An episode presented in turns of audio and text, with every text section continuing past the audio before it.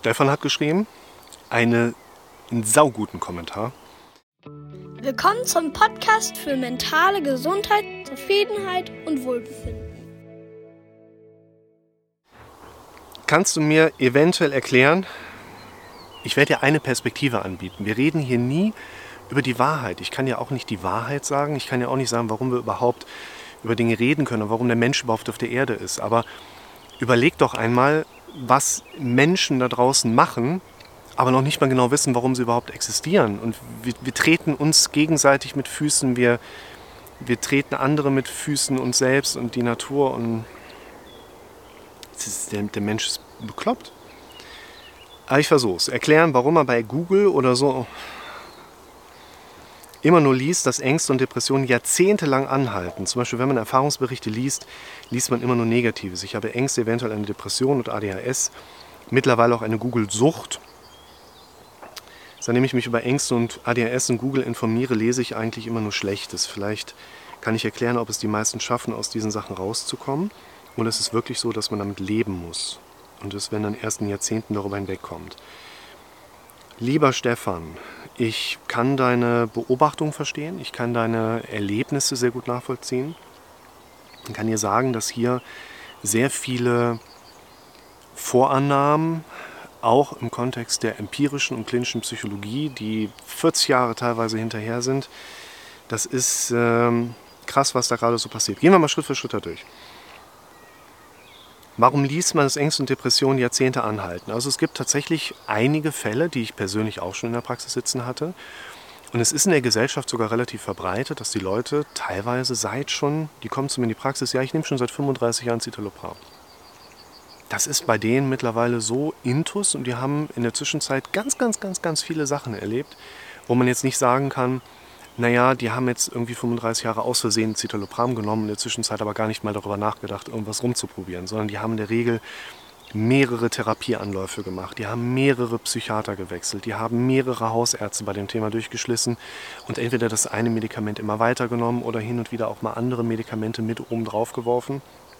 Und ja, es gibt die Fälle, wo wirklich Depressionsmuster jahrzehntelang bestehen oder bestanden haben. Wie kommt das?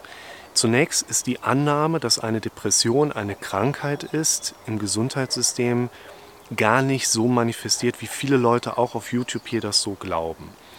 Eine Depression ist in dem Sinne ein Krankheitsbegriff, der Symptome beschreibt. Eine Depression ist aber keine Krankheit, die mit Symptomen von einer Depression einhergehen. Leute, das müsst ihr differenzieren lernen. Und in den meisten Fällen, in aller, aller, aller, allermeisten Fällen, ist ein Serotonin-Haushaltsdefizit bei den Leuten nicht nachweisbar. Man misst es auch in der Regel gar nicht. Und depressive Muster, da geht man heute gar nicht mehr davon aus, dass die auf einem Serotonin-Defizitmangel oder was auch immer dann aufbauen. Es gibt verschiedene Noradrenalin spielt eine Rolle, Serotonin spielt eine Rolle. Bei den Antipsychotika spielen auch wieder andere Stoffe eine Rolle. Aber man geht heute zentral davon aus, dass eine Depression in einem evolutionsbiologisch beobachtbaren Kontext einfach nur eine Art Widerstandsmechanismus gegen die aktuelle Lebensstruktur ist. Es ist nicht so, dass jemand durch die Straße geht und oh, hat jetzt irgendwie einen Deprekokus eingeatmet und wird dann depressiv. Das passiert nicht. Ein Burnout ist doch keine Erkrankung, die man sich dann eher bei der Arbeit holt, so quasi Berufsunfall oder was. Und eine Depression ist immer im kontextuellen Einzelfall individuell aufzuarbeiten, um zu schauen, was genau führt bei diesem einen Patienten da gerade zur Beschwernis. Aber es ist in der Regel so, dass wir erstmal in einem gesellschaftlichen Kontext laufen, der relativ weit weg ist. Also unsere heutige Gesellschaft, unser heutiges soziales Miteinander, das ist einfach alles ziemlich weit weg von da, wo unser Körper eigentlich drauf gebaut ist. Wir sind evolutionsbiologisch am Stand von vor 50.000 Jahren. Wir sind darauf gebaut zu überleben, um uns zu reproduzieren. Und diese Gesellschaft, die wir uns im Kontext der sozialen Evolution aufgebaut haben, dient vor allen Dingen dem Aufbau von Schutz und Sicherheit. Aber nur weil wir heute einen siebeneinhalb Stunden Tag haben oder eine 40 Stunden Woche und haben einen Wechsel von fünf Tagen Arbeit auf zwei Tage Wochenende, heißt es doch nicht, dass das gut für uns Menschen ist. Leute, ihr müsst bedenken, dass die Art und Weise, wie wir heute unser Leben leben, relativ weit weg davon ist, wie unser Körper eigentlich dazu gebaut ist. Wir arbeiten viel zu wenig körperlich hart, darin entspannen wir viel zu selten. Und deshalb haben wir auch in dem Sinne ein System, wo es durchaus Einzelfälle gibt, wo jemand auch mal 30 Jahre mit Depression trotzdem von Gesellschaft immer weitergetragen werden kann.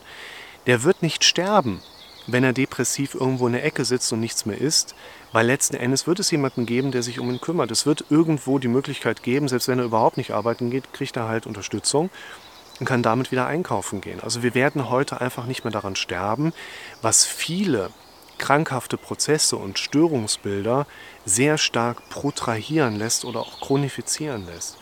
Und da kommt jetzt ein ganz wichtiger Punkt mit dazu.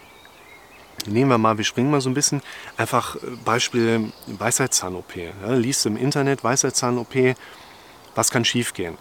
Und dann wirst du Erfahrungsberichte lesen können, die erschreckend oft darstellen, warum etwas schiefgelaufen ist, beziehungsweise dass etwas schiefgelaufen ist. Und diese quantitative Mechanik, die überfordert uns, weil unser Kopf ist nicht dafür gemacht, mit Statistik arbeiten zu können. Das sehen wir jetzt auch bei Corona ganz stark. Unser Kopf reagiert auf das, was er angeboten bekommt. Und jetzt muss man überlegen, von, ich sage jetzt mal, 1000 jungen Menschen, die sich die Weisheitszähne vom Fachmann haben extrahieren lassen, wird es bei 980 überhaupt keine Probleme gegeben haben. Warum sollten die einen Erfahrungsbericht ins Internet schreiben? Ja, bei mir hat alles super funktioniert von den 20, wo was schiefgelaufen ist, hat vielleicht einer dann irgendwo mal Bock darauf im Internet zu schreiben, ja, also bei mir, liebe Leute, müsst ihr echt bedenken, also das solltet ihr nie so und so machen und keine Ahnung was gesehen. Und wir kriegen nachher aber ein total verzerrtes Bild der Realität dargestellt. Es ist nicht so, dass so viele Leute da draußen schlechte Erfahrungen gemacht haben. Es ist vor allen Dingen so, dass eine nicht sichtbare Zahl von Menschen sehr gute Erfahrungen gemacht hat. So ist es hier auch. Es gibt einige wenige, die wirklich fast ihr ganzes Leben lang schon Probleme mit Depressionen oder Angst haben könnten. Es gibt aber ganz, ganz, ganz viele Menschen, die schnell wieder da rausgekommen sind. Das sind ja ganz viele, die zu mir in die Praxis gekommen sind, die jetzt von den ganzen Klienten auch mit Depression oder Angst zum Beispiel kommen. Es gibt ja auch Leute, die mit anderen Sachen noch reinkommen. Aber von denen habe ich keinen einzigen über Jahre depressiv begleitet. Also die haben vorher ihre Sache wieder in den Griff bekommen. Und das kannst du auch schaffen. Du darfst dich halt nur nicht davon so ein bisschen ablenken lassen, deinen Fokus darauf lenken lassen, wie Leute es schaffen, nicht da rauszukommen. Das Problematische ist, du siehst zwar oder kannst zwar lesen, ja, bei mir und das so lange und keiner konnte mir bisher helfen. Ich lese es euch ja auch regelmäßig hier aus den Kommentaren vor. Du hast aber ja keine Möglichkeit, bei dem mal nachzufragen. Wir gehen ja im psychologischen Kontext von einem sogenannten Secondary Gain aus. Es gibt also einen sekundären Krankheitsgewinn, einen Vorteil für den Patienten, warum es für ihn subjektiv sinnvoll ist, in seiner Symptomatik zu bleiben.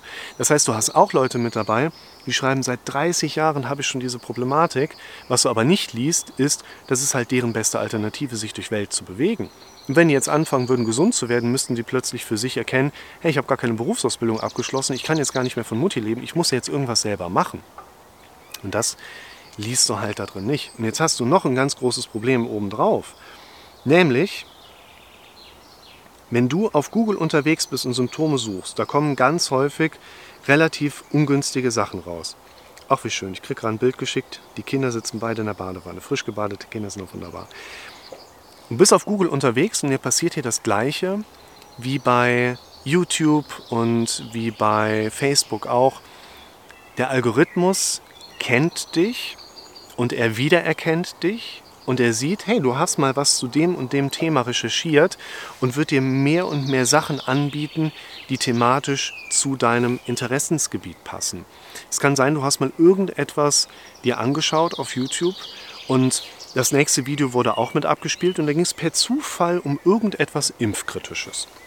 Und jetzt erkennt der Algorithmus, oh, der Kollege, der hat sich nicht nur das ganze Video zum Thema Impfkritik angeschaut, der hat sogar jede einzelne Werbung bis zum Ende durchgekaut.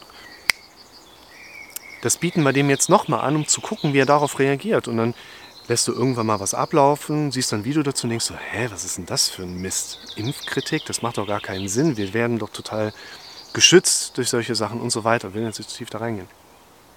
Und dann guckt er sich das an und denkt noch so, nee, also das, das ist, ich, aber der Algorithmus denkt jetzt, okay, das bieten wir dem nochmal an. Und die Landschaft, die du dann angeboten bekommst, die ist zunehmend nur noch auf dieses Thema dann gerichtet, wo der Algorithmus sagt, da zeigen wir dem Kollegen, weil wenn wir das zeigen, ist unsere Chance am höchsten, Werbung zu verkaufen. Genau das soll der Algorithmus nämlich machen. Und da musst du bei Google und Co eben auch aufpassen, nicht nur, dass du Sachen recherchierst, die für deine Kopfgesundheit sehr negativ sind, weil du bekommst ja wieder Inhalte für deine Befürchtungen reingeworfen, wo du wirklich dann hier oben Achterbahn lernst zu fahren. Google wird entsprechend dir auch immer nur Sachen anbieten in kleinen Werbeanzeigen zum Thema ADHS kommt dann nochmal irgendeine neue Sache. Vielleicht kriegst du irgendwo nochmal einen Artikel empfohlen, der sich dann mit Depressionen beschäftigt. Es ist der Algorithmus, der will nur sorgen, dass äh, die Programmierer Geld verdienen, aber wir am anderen Ende der Leitung kriegen ein echt großes Problem. Vielleicht kann ich erklären, ob es die meisten schaffen, aus diesen Sachen rauszukommen, oder ist es wirklich so, dass man damit leben muss. Also, wie ich das eben schon mal angedeutet habe, ich habe noch keinen Klienten quasi über Jahre hinweg mit einer Depression gehabt. Wenn jemand reinkommt, dann ist das Erste, was wir machen, immer ganz wichtig, zu klären, wie verarbeitet unser Kopf Informationen? Am besten zu verstehen über die Frage, wie entsteht ein Gefühl? Wir sehen vor allen Dingen Bilder vor dem inneren Auge, hören vor allen Dingen Dinge, die wir zu uns selbst sprechen hören, von unserem dramatisch denkenden Gehirn. Das ist die Kernebene für Gefühl. Das ist ein Feedback-Mechanismus und auch unsere persönliche Integritätsebene. Wir machen die Dinge, die wir machen möchten und lassen die Dinge, die wir nicht machen möchten, entsprechend auch bleiben. Und vor allen Dingen der Prozess, dass die Dinge, die wir so wahrnehmen, von unserem dramatisch denkenden Gehirn auch stets bewertet werden. Unser dramatisch und negativ denkendes, misserfolgsorientiertes Gehirn bewertet automatisch. Und jetzt kannst du einmal raten, wie unser Gehirn entsprechend geneigt ist, Dinge zu bewerten. Ich gebe dir einen Tipp, es ist nicht positiv. Und wenn wir, mal ganz kurz gesagt, unserem dramatisch denkenden Gehirn die Kontrolle für unser Leben und vor allen Dingen entsprechend Bewertungsangelegenheit überlassen, die unsere ganze Gefühlswelt massiv beeinflussen, dann werden wir depressiv. Es gilt im therapeutischen Kontext aus meiner Sicht vor allen Dingen zu lernen, das dramatisch denkende Gehirn zu kontrollieren. Kontrolle darüber bedeutet nicht, ich kann alles denken, was ich will sondern heißt, ich bewege mich genauso wie vorher durch den Alltag. Es tauchen auch negative Dinge auf, aber ich lerne in Zukunft anders dann auf diese Bewertungsmuster zu reagieren, selber aktiver zu werden. Das ist nicht bei jedem Klienten in der gleichen Geschwindigkeit installierbar. Und vor allen Dingen muss das ja auch jeder bei sich selbst machen. Ich habe immer mal wieder Leute dabei, die kommen in die Praxis und sagen, ach, ich muss also selber was machen. Ah nee, dann ist Ihr Ansatz leider nichts für mich ein anderer Ansatz dann da irgendwo funktioniert und helfen kann, wage ich sehr zu bezweifeln. Vor allen Dingen, wenn ich nicht die Kontrolle erlernen kann und verstehe, dass ich überhaupt Kontrolle haben kann, dann ist ja alles letztlich willkürlich.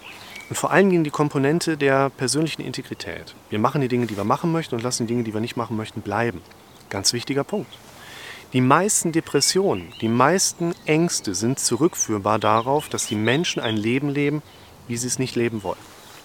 Schwindel, Panik, Benommenheit ist eine Symptomatik, die wir immer wieder im Kontext sehen können. Unser Kopf sagt, bitte so nicht mehr weiter. Es gibt keine Anleitung zum Leben. Und wenn es die gäbe, würden wir sie doch ganz ehrlich nicht lesen. Wer liest Anleitung? Hast du die Anleitung von deinem Videorekorder gelesen? Plah. Vor allem wir Männer machen sowas nicht. Und die meisten Depressionsmuster, die da draußen existieren, sind mit darauf zurückführbar, dass Menschen sich von ihrem dramatisch denkenden Gehirn kontrollieren lassen. Und wir in einer Gesellschaft leben, der es ziemlich egal ist, ob du depressiv bist oder nicht. Und wenn du es nicht bist, dann nimmst du halt am Leben teil. Und wenn du es bist, interessiert die anderen Menschen doch im Zweifel auch nicht wirklich. Und das ist ein Punkt, weshalb es eben auch passieren kann, dass Menschen über lange Zeit, bis hin zu Jahre, wirklich in depressiven und angstgesteuerten Mustern ihr Leben so fristen. Und ich erlebe das ja auch in der Praxis immer wieder, dass die Leute dann eben auch sagen, hat jetzt gerade vor kurzem noch einen Fall, ich habe mich echt geärgert, dass ich das Gespräch nicht auf Video aufgenommen habe. Mache ich im Moment ab und zu mal, dass ich Live-Therapie mache über Skype, nehme das auf und zeige euch die Videos später, damit ihr versteht, was passiert da eigentlich. Und ich hatte eine junge Frau, die panische Angst hat, das Haus zu verlassen. Es gab viele Dinge, die gerade vor, sie sprach da von einem Zeitraum von vor zwölf Jahren, mit einer wahnsinnig negativen Aussicht nach vorne eben auch verbunden waren, die einfach erklären konnten, warum hat sie damals bestimmte Symptome entwickelt. Über die letzten zwölf Jahre haben diese Symptome sich dann eigentlich in der ersten Zeit manifestiert und chronifiziert und seitdem auch in einer entsprechenden Permanenz gezeigt. Ist zum Hausarzt gegangen, der Hausarzt hat gesagt, nehmen Sie bitte die Medikamente, was anderes kann ich Ihnen nicht anbieten. Dann ist es zum Psychiater gegangen, um sich nach Alternativen umzuhören. Der hat gesagt, wären Sie mal vor zwei Jahren gekommen, hätten sofort die Medikamente bekommen, dann würden Sie heute hier nicht sitzen, weil Sie wären dann gesund. Danke, Herr Doktor. Dann war sie ihren Therapeuten, kassenzugelassenen Psychotherapeuten. Die sind ja nicht immer schlecht, das kann man ja weiß Gott nicht so sagen.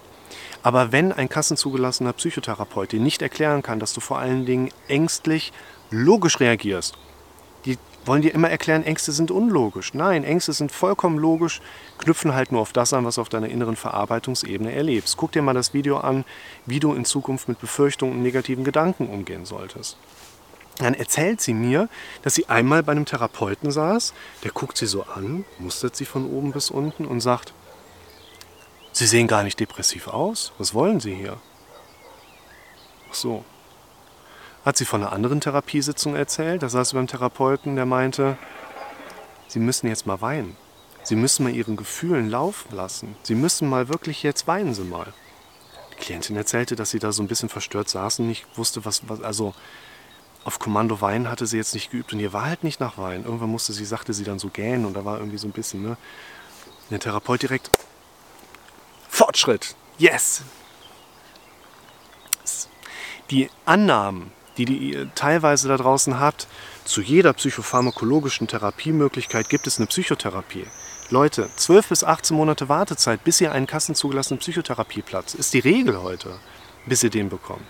In Corona-Zeiten verlängert sich das noch, weil die bestehenden Patienten in Therapie ihre entsprechenden Therapieverträge verlängern wollen. Die sind ja auch nicht doof. Die merken ja auch, was gerade in dieser Welt passiert und sagen, hier, ich habe einen Ansprechpartner, der hört mir ganz gut zu und fragt mich immer, wie ich mich fühle, wenn ich mir erzähle, wie ich mich fühle.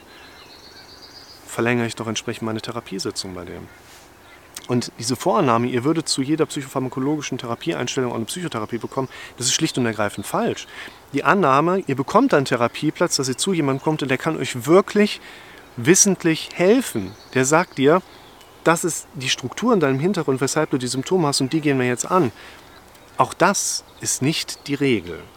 Wenn das passiert, dann ist das sehr gut und sehr viele Menschen profitieren davon und ich mache ganz, ganz viel Werbung dafür, dass ihr euch entsprechende Ansprechpartner sucht dass ihr euch Hilfe sucht und euch mit Leuten unterhaltet, damit ihr nicht 10, 20, 30 Jahre mit eurem Problem da sitzt. Und aus meiner Sicht macht es genauso Sinn, dass ihr euch mit meinen Videos beschäftigt, weil wir hier einen Weg gehen, in dem wir eine Sache machen können, die für mich unheimlich wichtig ist, die ganz oft da draußen einfach nicht machbar ist, nämlich Erfolg planbar zu kreieren.